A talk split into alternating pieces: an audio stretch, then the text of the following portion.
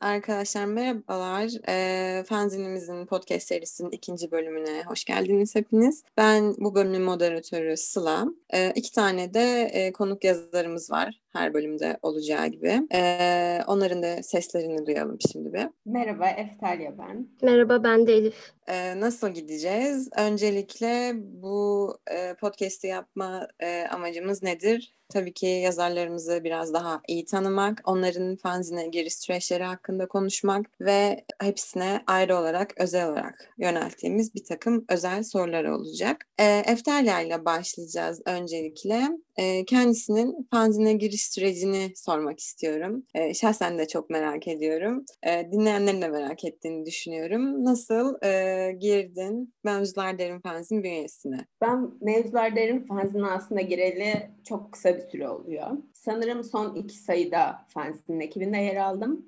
Ondan öncesinde sadece dışarıdan yazı göndermekle yetiniyordum. Ekibin bünyesine yer almıyordum yani. Ben fanzine aslında e, mevzularına girmeden önce bile buraya ait hissediyordum diyebilirim. Yani hani fanzinin ne olduğu hakkında zaten bilgiye sahiptim ve bunun dışında mevzularların özelinde de birçok bilgiye sahip olduğum için bu ekibe dahil olmak ve ekibe adapte olmak benim için zor olmadı. Ekibe giriş sürecinde Yalım'ın aslında çok büyük destekleri oldu bana. Ekibe çekme açısından ve ekibe adapte etme açısından bana e, destekleyici bir takım davranışları oldu. Ve ona buradan teşekkür de ederim. Bu şekilde oldu benim fanzine girişim. Öncelikle ben nasıl fanzini keşfettiğimi söylemek istiyorum. Bundan 3-4 sene önceydi. E, Mevzular Derin fanzini keşfetmiştim. Benim çok ilgimi çekmişti o dönem. Yazarları da ya- tanımak istemiştim aslında. E, yazılan yazılar çok hoşuma gitmişti. O dönem için hali hazırda olan fanzinler arasında keşfettiğim ve bildiğim aslında en ilgi çekici fanzindi. Bunda internet sitesinin de önemli bir payı var bence. Daha sonrasında birkaç fanzine yazı attığımı hatırlıyorum. Bu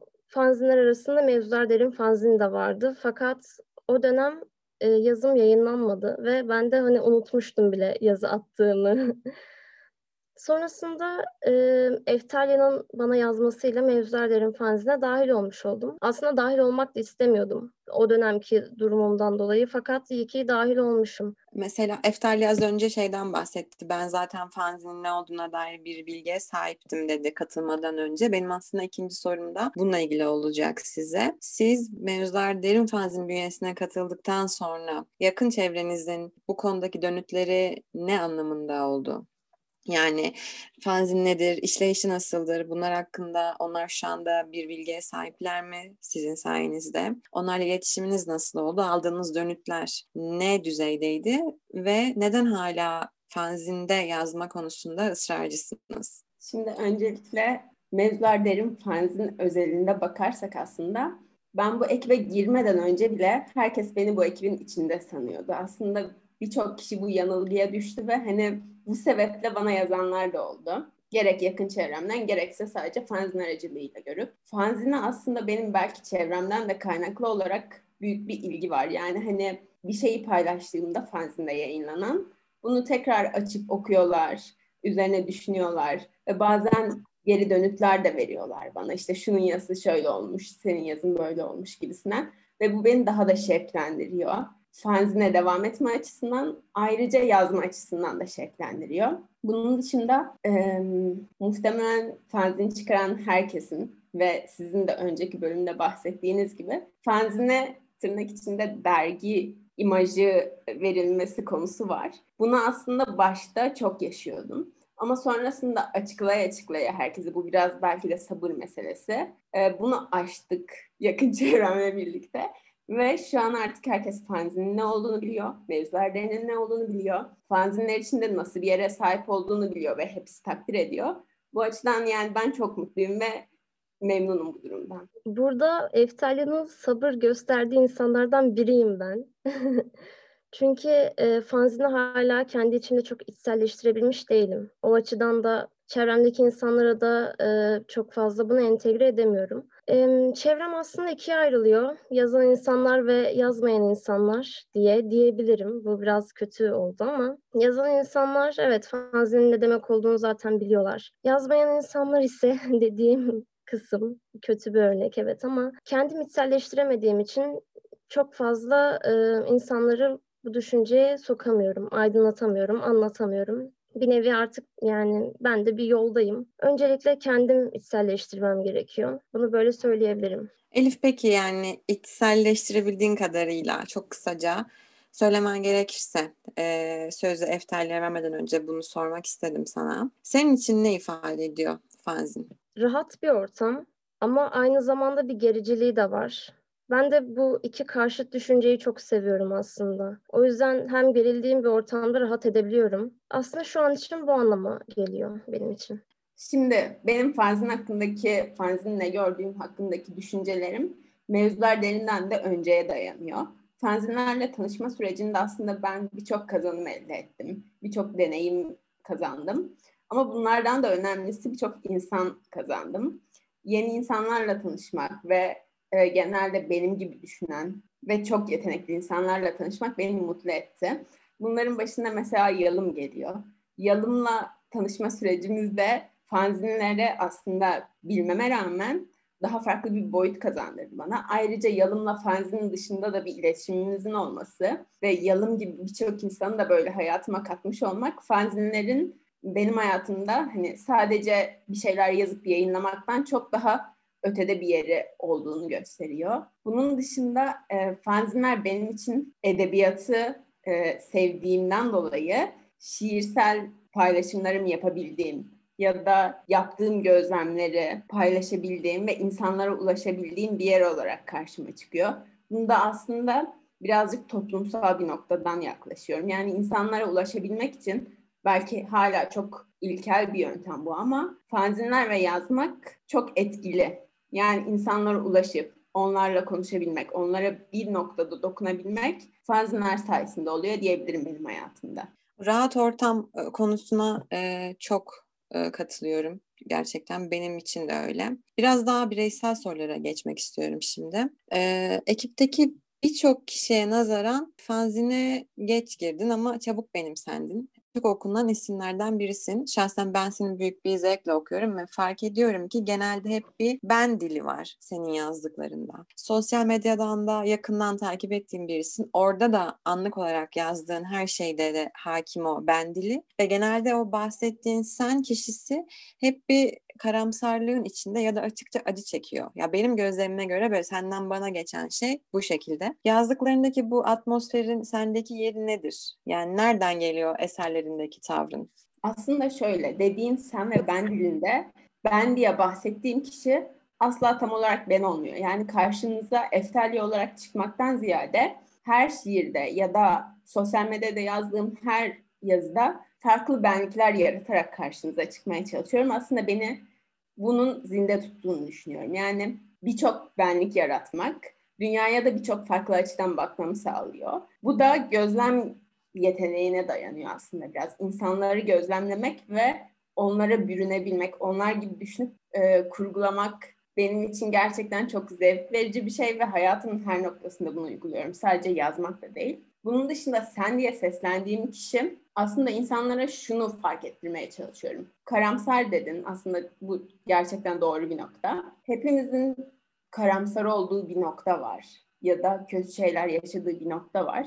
İnsanları bunlarla yüzleştirmek istiyorum ben. Ve bunu aslında şiirlerimde hani bilmiyorum birazcık sert bir havayla da bazen yapıyorum. Ama genelde e, bu yüzleşmenin hani hayatın içi, içerisinde karşısına çıkacağı bir andan ziyade kendine vakit ayırdığı, şiir okurken karşısına çıkmasını tercih ederim. Bu yüzden orada sen dilini kullanıyorum ki insanlar bir şeylerin farkına varabilsin ya da insanlara bir şekilde ulaşabileyim. Yani oradaki sen aradaki aslında bir duvarı yıkmak gibi bir şey benim için. Onun dışında ne diyebilirim bilmiyorum ama şiirlerimi okumanı yani tekrar tekrar okumanı da çok sevdim. Çok teşekkür ederim bu ilgin için. Ayrıca benimsenme sürecinde de şöyle bir şey var. Az önce de dediğim gibi benim çevremde belki de bu fanzinler yüzünden oldu bu ya da sayesinde demeliyim. Hep edebiyatla ilgilenen insanlar da oluşmaya başladı. Ve bu e, ilgiyi daha da çok arttırdı. Mesela ben bir şiiri paylaştığımda, kendi yazdığım olsun ya da başka birinin yazdığını e, paylaştığımda insanlar buna gerçekten ilgiyle bakıyor. Yani hani sadece bir reklam gibi düşünmüyorum ben bunu artık. İnsanlara gerçekten ulaşmak için ben kendim arada bir köprü kuruyorum. Bu yüzden bu şey fanzinlerle kurduğum köprü ve araya kendimi serişim beni gerçekten işe yarar hissettiriyor aslında bir noktada.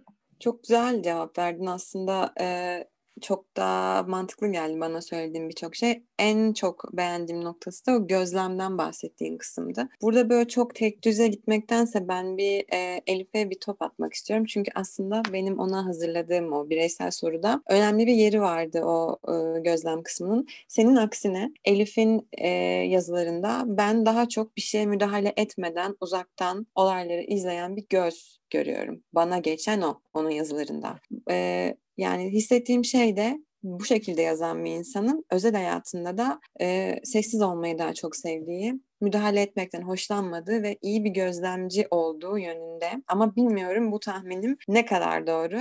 Elif'e sormak lazım onu. Aslında evet tahminin doğru ama gözlemciyim diyemem. Gözlemci olmaya çalışıyorum diyebilirim. Bunun dışında aslında haklısın yani.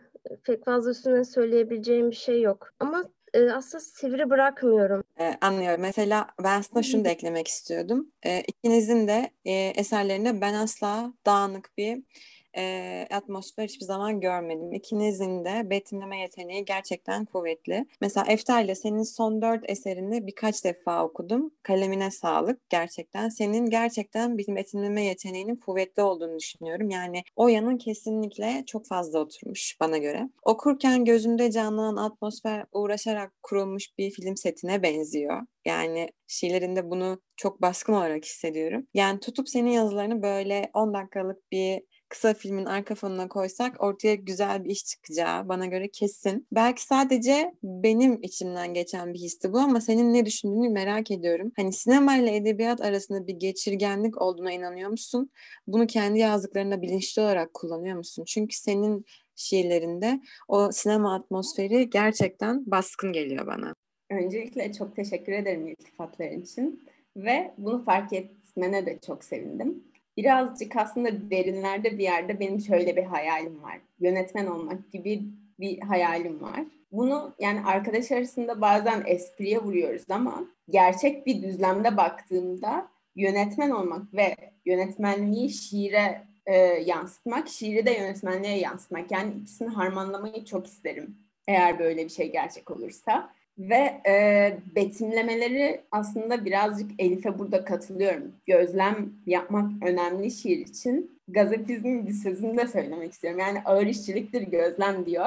Ve aslında gerçekten de işçilik çok, gözlem çok ağır bir işçilik. Ve ben bunu yapmayı çok seviyorum. Yani gözlem yaparken yorulmak, şiir yaparken yorulmak ve şiiri tekrar okurken yorulmak. Bu bütün e, yorucu işler, yorucu aşamalar bana gerçekten çok büyük bir keyif veriyor. Bunun dışında betimlemeleri yaparken aslında ben kendimi bir kurgunun içinde gibi hissediyorum. Genel olarak da zaten hayata bütünsel bir kurgu olarak bakıyorum.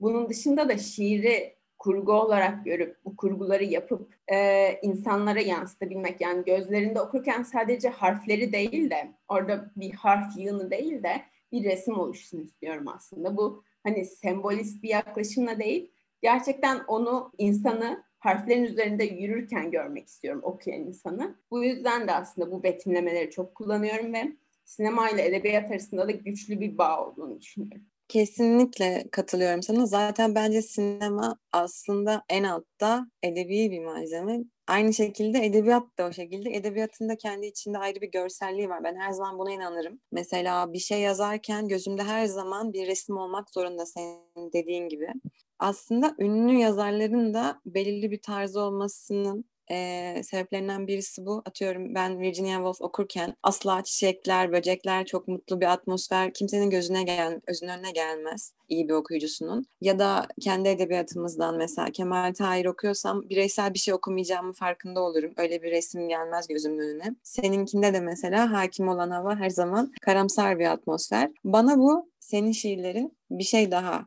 sorma isteği uyandırıyor. Ben bunu edebiyatla uğraşan çoğu kişiye sorarım. Aynı şekilde Elif'e de yönelteceğim bu soruyu. Yanında taşıdığın bir not defterin veya düzenli olarak yazdığın bir günlüğün var mı yoksa tamamen dijital ortamda mı çalışmayı seviyorsun? Kendi deneyimlerime e, edebiyat üstüne konuşmayı sevdiğim insanların cevaplarına göre hani not defteri kullanan insanların yazdığı her şey bana biraz daha hayatın içinden geliyor ve aslında eserleri de yoruma çok daha açık ve daha bol malzemeli gibi geliyor ama bilmiyorum sen ne diyeceksin? Ben not defteri taşıma açısından e, başta aslında taşıyamıyordum. Yani taşıma fikri çok güzel geliyordu ama hani not defteri taşısam da içine bir şey yazmıyordum. Ama sonrasında yani bu dönüm noktası nasıl oluştu bilmiyorum ama biraz daha böyle toplum içinde oturup gerçekten dümdüz oturup insanlara baktıkça bir şeyler yazasım geldi ve bu yazmayı zaten telefona hani büyük bir mesai harcayarak yapıyoruz. Telefondan farklı bir ortama aktarmak istedim ve bu da not defteri oldu. Not defterinde benim en çok sevdiğim şey bir şiir yazmaktan sonra ya aklıma gelen imgeleri yazmak ya da o an gördüğüm bir sahneyi yazmak bana çok daha e, keyif veriyor. Çünkü oturup bir şiir yazmak için benim not defterinden ziyade gerçekten böyle büyük bir A4 kağıdı gerekiyor bana. Çünkü üzerinde acayip karalamalar yapıyorum. Her şeyi değiştiriyorum. Hatta şöyle bir nokta da var benim için. Bir şiirin taslağını çıkardıktan sonra ikinci düzenlemeyi yaptım diyelim ki. Daha yani ikinci düzenleme olmasına rağmen birincisine dönüp baktığımda yazdıklarımdan nefret ediyorum. Yani hani şey olur ya yazdığım şeyler benim çocuklarım gibi aa çok seviyorum. O his bende asla olmuyor ve yazdıklarımdan nefret ediyorum. Ben bunu nasıl yazmışım diyorum. Sonrasında ikincinin üstüne üçüncü düzenlemeyi yapıyorum. Bu sefer ikinci ve birinci için aynısını düşünüyorum. Bu böyle düzenleme sayısı arttıkça önceki yazdıklarımdan e, soğuyorum ve uzaklaşıyorum. Ama en sonunda elime kalan o ana yazı beni gerçekten tatmin ediyor. Bunun dışında not defteri tutuyorum dediğim gibi ama günlük tutmayı sevmiyorum. Bunun sebebi de aslında biraz kendimle alakalı. Ben zaten her şeyi biraz daha kafamda tutan ve hafızası güçlü biriyim. Ve bu hafızı, hafızamın güçlü olması bana e, geçmişte yaşadığım hiçbir şeyi unutmama e, durumu sağlıyor.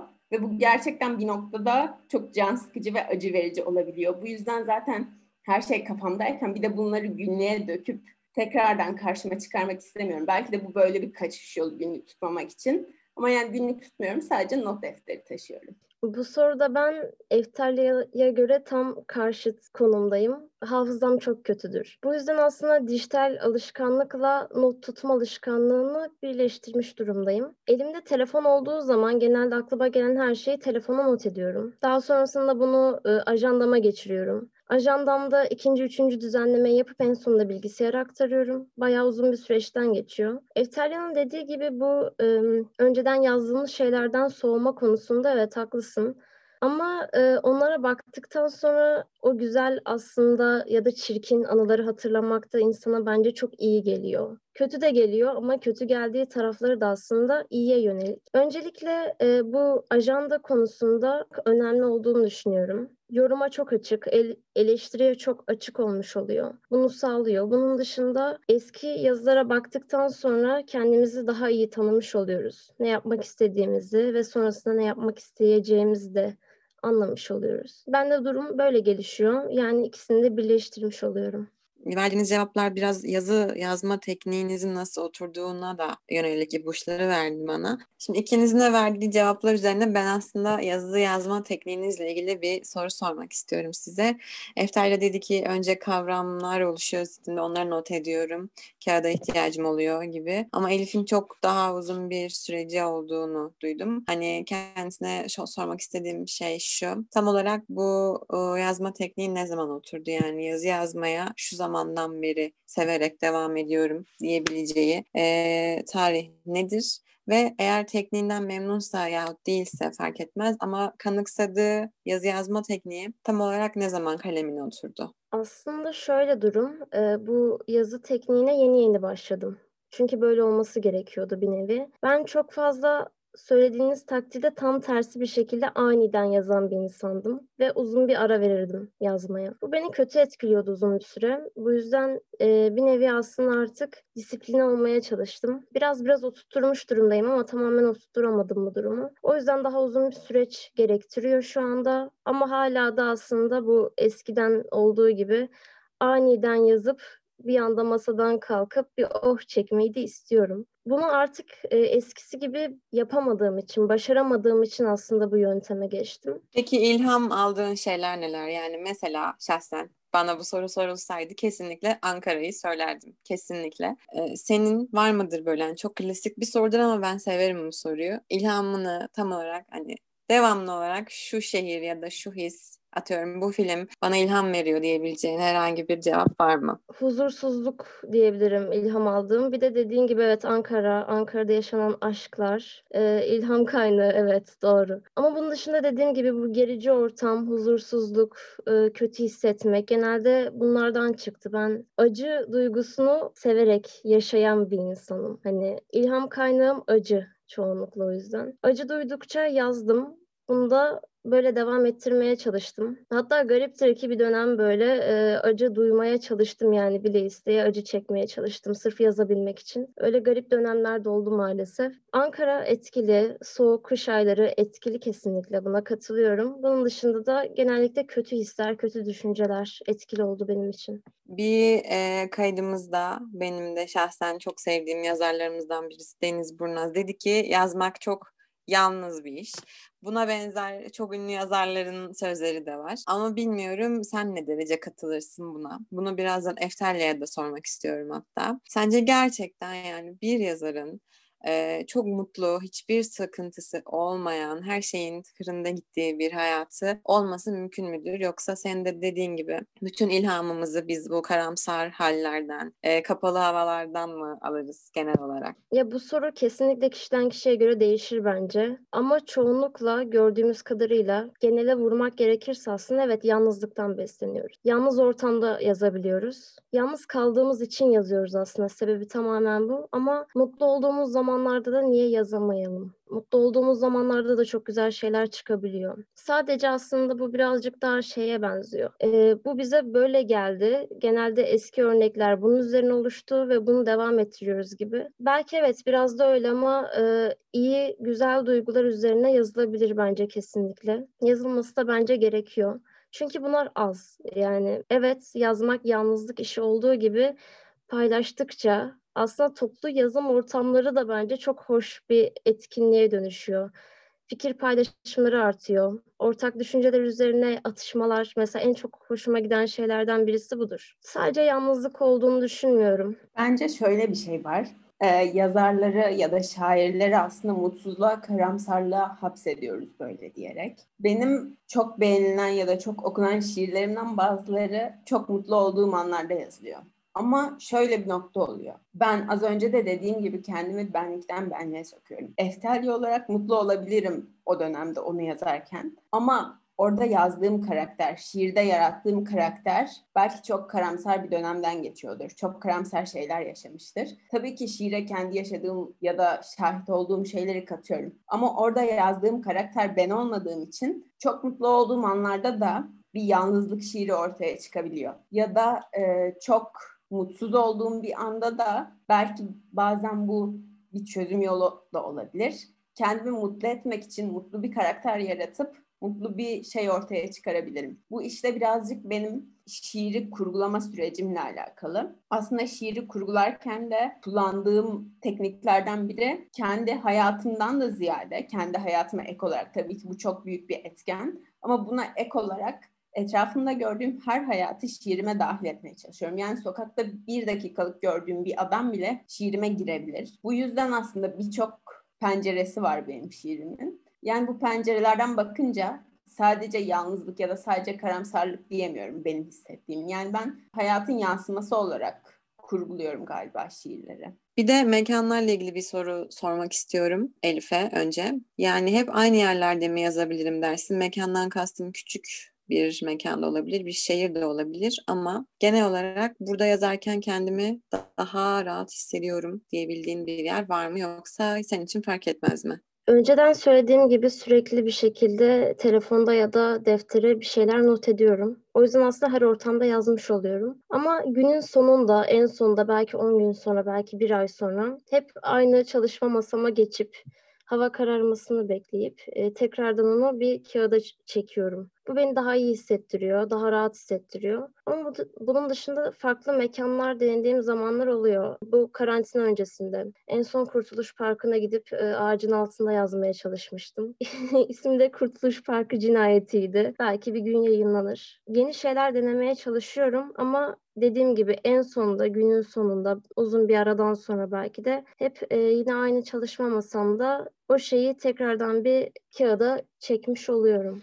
Kurtuluş Parkı benim için de çok önemli bir yer. Orada hiçbir şey yazdım diyemem ama onun isminin geçmesine gerçekten e, sevindim burada. E, ikinize de sormak istediğim bir şey var. Az önce de dediğim gibi ikinizin de kalemlerini çok düzenli buluyorum biçim olarak. Size okuduğum zaman anlatmak istediğiniz şeyleri her yani bir şekilde içselleştirebildiğimi düşünüyorum. Aynı anda inanılmaz somut kesitler var hem de sadece hisler olarak kalben ayırdına varabileceğim bir soyutluk ikisi harmanlanmış gibi hissediyorum. Bu sadece bana ya da bilemiyorum başka okuyucular da bunu hissetmişler midir, onlara da geçmiş midir ama bu sadece benim e, bir yorumum yoksa e, önce Eftalya soruyorum. Bunu farkında olarak mı yapıyorsunuz yoksa bu tamamen zamanla siz farkında olmadan oturmuş bir tarz mı?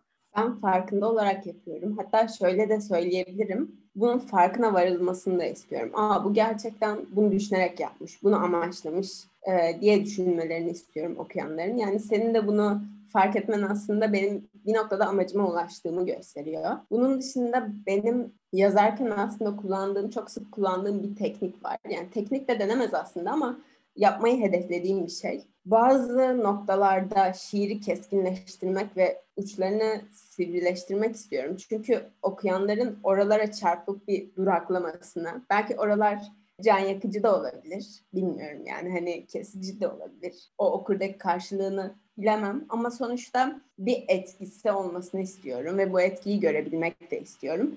Bu yüzden bu soyut somut değişikliklerini, zıtlıklarını kullanmak benim için önemli bir nokta. Yani bu keskinliği oluşturduğum aşamalardan biri bu soyut somut zıtlığı. Bunun dışında da tezatlıklardan faydalanarak aslında bu keskinliği daha da ilerliyorum. Bunun dışında benim şiir tekniklerimden biri de aslında her noktasında yani şiirin kurgulama aşaması da bir şiir olsun. Şiirin içeriği de şiir olsun, şiirin başlığı da şiir olsun. Yani bütünsel olsun. Hiçbir noktasında bir şey ayırt edilmesini istiyorum. Bu yüzden başlıkları seçerken de aslında sanki şiirin bir dizesi gibi olmasını ya da tek başına bir anlamı olmasını istiyorum. Bu yüzden de soyut somutluklardan yararlanmak yine aynı şekilde başlığı da içine kattığımızda benim için vazgeçilmez oluyor. Çünkü şiiri açıklasın istemiyorum. Başlık ya da herhangi bir şey. Her şey kendine açıklasın, kendine yönelsin istiyorum. Bu yüzden de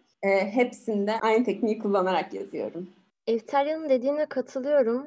Ondan farklı şekilde bendeki durum şöyle oldu. Ben başta fark etmiyordum. Kendi yazdığım şeyin de farkında değildim. Belki hala fark etmiyorum. Ama zamanla bir şeyler oturuyor ve aslında bir süre geçtikten sonra nasıl yazmamız gerektiğini de farkına varmış oluyoruz. Ya da ne yaptığımızın farkına varıyoruz. Ve e, farkında olarak ilerlediğimiz zaman da daha güzel işler çıkıyor tabii ki. Eftarya'nın e, söylediği şeyler çok güzel. E, aslında karşıt şeyler, zıt şeyler. Bunları ben de kullanıyorum. Bunun dışında ben metafor kullanmayı çok seviyorum diyebilirim. Farklı bir şeye çok daha farklı anlamlar yüklemeyi, birazcık daha gizli kalmayı, çok daha anlaşılmamayı. E çünkü bu biraz bence korkutucu. Yani ben aslında yazarken anlaşılmak için yazmıyorum. Keşke umarım anlaşılmam diyerek yazdığım zamanlar çok oluyor. Sadece ben anlıyorum ve insanlar çok daha farklı şeyler anlamasını ümit ederek yazıyorum. Bunun böyle olması benim için daha iyi oluyor. Dediğim gibi çok fazla aslında metafor kullanıyorum. Çok fazla işte bir şeyleri bir şeylerin yerine oluşturuyorum. Kelimelerle oynuyorum aslında. Oyun hamuru gibi. Bu bayağı iyi hissettiriyor beni. Ben burada şöyle bir şey eklemek istiyorum. Aslında Elif'le önceki konuşmalarımızda biz şunun farkına varmıştık. Kendi aramızda şiirlerimizde ya da yazılarımızda, öykülerimizde fanzinin içindeki insanlar hani birbirlerini anlayıp bir anlam aramazken ya da hani bu ne kadar anlamsız diye düşünmezken dışarıdan bakan insanlar biraz daha böyle gelenekçi diyebilirim. Gelenekçi kafayla baktığı için işte Bu ne demek? Bunun anlamı ne? Gibisinden sorulara maruz kalabiliyoruz. Yani bu ikimizin de yakındığı bir şeydi aslında ve bunun üzerine konuşmuştuk. Ve bunun hani fanzinin içinde olmaması da aslında beni mutlu eden bir nokta. İnsanların hani şiiri şiir olarak görüp ona göre eleştirmesi yani bir anlam aramaması benim çok hoşuma gidiyor. Mesela şöyle bir örnek verebilirim. Sanırım bundan iki sayı önce yayınlanan bir şiirim var. O da Saulo Pan diye ismi. Ve bunun isminin anlamını bana dışarıdan birçok insan sordu ama fanzinin içinden çok kişi sormadı ve bu beni çok mutlu etti. Çünkü hiçbir anlamı yoktu. Yani ben o sözü sadece rüyamda görmüştüm ve rüyamda görerek şiirime başlık olarak seçmiştim. Ve bunun anlamını sormamanız, yani bunu böylece kabul etmeniz beni gerçekten hani doğru yerdeyim dedirtmişti bana. Benim rüyada böyle bir dize görüp uyanıp onu yazıp geri yattım o kadar çok oldu ki yani çünkü çok yanarım uyandığımda eğer onu hatırlamıyorsam ve birçok öykümde de yer veririm. Ya küçük bir kesit olsa da veririm. Elif de metaforları çok sevdiğini bahsetti. Benim de mesela gerçekten özellikle yeşil rengini eski öykülerimde çok fazla kullanırdım. Benim için inanılmaz bir anlamı vardı ama okuyucuya ne geçtiğini hiçbir zaman sormadım. Bu konuda hiç kimseyle e, eserim hakkında oturup bir yorum yapmadım. Ama ikinizin de cevaplarını gerçekten çok beğendim. Şimdi e, son soruya geçmek istiyorum. E, bu birazcık magazinsel bir soru. Fanzinimizi elinize aldığınız zaman ilk açıp baktığınız isimler, düzenli olarak takip ettiğiniz isim ya da isimler kimlerdir? Ben buna şöyle başlayabilirim. İlk baktığım kişi aslında genelde değişiyor. İlk baktığım tek bir kişi yok. Ama şiirini ilgiyle takip ettiğim insanlar var ve bunların başında Buğra geliyor. Buğra'nın şiirlerini gerçekten okuyorum ve üzerine de düşünüyorum yani beğeniyorum yazış tarzını. Ve bir noktada e, aslında kendimi geliştirmek için de iyi bir okuma oluyor onun şiirlerini okumak. Sadece hani edebi zevk almak değil, oradan bir şeyler de çıkarıyorum kendim için. Bunun dışında öykü olarak Alperen'in öykülerini seviyorum ve okuyorum ve Alper'in öykülerindeki bazı göndermeleri bulmak ya da oradaki ince nüanslara dikkat ederek okumak beni gerçekten mutlu ediyor. Ayrıca aktif hissediyorum. Yani o öyküyü okurken onun içindeymiş gibi hissediyorum. Kendimce oyun oynuyorum da diyebilirim. Bunun dışında e, Sıla'nın öykülerini de okuyorum. Ben aslında öykü okumaya çok geç başladım. Ama e, bunu sağlamlaştıran noktalardan bir de aslında mevzular derinde ve mevzular derinde de Sıla'nın öyküleri, Alper'in öyküleri işte dediğim gibi bunları okuyarak biraz daha tam olarak kendimi öykü okumaya adapte ettim. Böyle sanırım sayabileceğim isimler. Bende durum şöyle, e, ilk Eftarya'yı tanıdığım için ilk Eftarya'nın şiirlerini okuyarak başladım ben. Onun dışında daha sonrasında Alperen'le konuştuğumuz için Alperen'in öykülerini okumaya başlamıştım. Ama e, en çok aslında iki aydır bu fanzinde yazıyorum ve iki aydır konuk olan e, yazarları okumayı daha çok seviyorum. Çünkü tanımıyorum çok fazla ve acaba ne yazmışlar diye daha çok merak ediyorum. Bunun dışında e, Enes Kurnaz, Anıl Aksoy ve Osman Utku Atış abilerimiz gerçekten de Eftalya'nın dediği gibi daha çok şey yaşadıkları için, daha çok şey yazdıkları için biz daha çok geliştirdiklerine inanıyorum. İkinizin de verdiği cevaplar çok değerli isimlerdi gerçekten. Ben de her birini severek okuyorum. Fanzin bünyesindeki herkesin e, olduğu gibi hepsinin farklı bir tarzı var. Kaleminin ayrı bir değeri var. E, benim için gerçekten çok güzel geçen bir sohbetti. Çok çok teşekkür ederim. Büyük bir istek ve hevesle cevap verdiğiniz için sorularıma. Bölümü de burada kapatıyoruz. Bir sonraki bölümümüzde görüşmek üzere. Biz de çok teşekkür ederiz. E, vakit ayırıp bize bu soruları hazırladığın ve e, çok güzel modere ettiğin için. Çok teşekkürler. Yani hani hem Mevzular Derin'in bünyesinde yer almak hem de şu an bu podcast'i kaydedip böyle bir oluşumun içinde yer aldığım için gerçekten kendimi iyi ve bir şeyler başarmış hissediyorum. Kesinlikle aynen öyle. Epey güzel bir sohbetti. Sohbetti diyorum çünkü hani gerçekten samimi bir ortamı yakaladığımızı düşünüyorum. Rahatız. Bu bence çok önemli bir nokta zaten. Tekrardan teşekkür ederiz.